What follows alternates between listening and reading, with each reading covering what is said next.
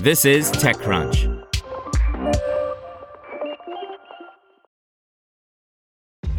This episode is brought to you by ShipStation.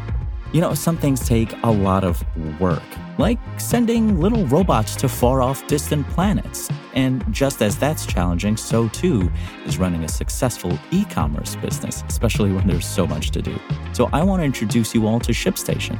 Now, I love using ShipStation because of its easy to use dashboard, which makes managing orders and printing labels a breeze and super smooth. Oh, and the customer service is just out of this world.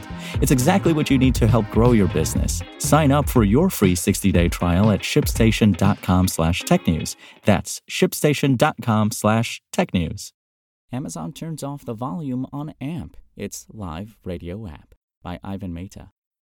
Amazon has shut down its Clubhouse competitor's live radio app, AMP, almost 18 months after its launch. The app allowed users to play DJ and provide commentary alongside playing tracks.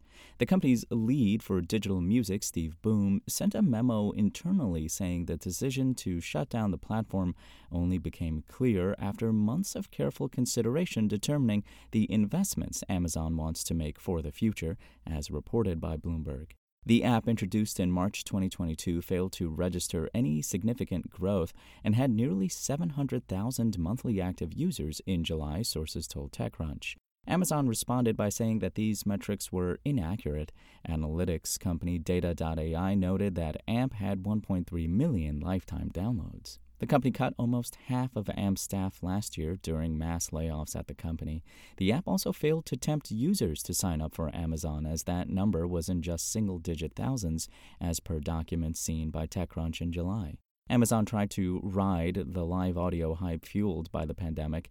At the launch, AMP announced shows from big name artists such as Nicki Minaj, Pusha T, singer songwriter Tinashe, electronic artist and violinist Lindsey Stirling, Travis Barker, Lil Yachty, and Big Boy. Well known personalities Tefi Pessoa and Nikita Dragun, popular radio hosts Zach Sang, Kat Corbett, Christian James Hand, and Guy Raz. The company even introduced a creator fund in September 2022 by allocating millions of dollars to pay showmakers through monthly rewards. But post pandemic, the live audio apps haven't been able to maintain user interest. Both Meta and Spotify gave up on real time audio efforts last year and decided to shift its resources elsewhere. Reddit shut down its live audio product, Reddit Talk, in March. Even Clubhouse, the A16Z backed startup that pioneered real time conversations, is trying to ramp up engagement by introducing chat rooms with asynchronous voice messages. We might see some experiences from AMP and Amazon Music, as Bloomberg mentioned that the company will try and take learnings of the live music community interaction to build fan experiences. Want to learn how you can make smarter decisions with your money? Well, I've got the podcast for you. I'm Sean Pyles, and I host NerdWallet's Smart Money Podcast. Our show features our team of nerds, personal finance experts in credit cards, banking, investing, and more. And they'll help you make the most of your money while cutting through the clutter and misinformation in today's world of personal finance.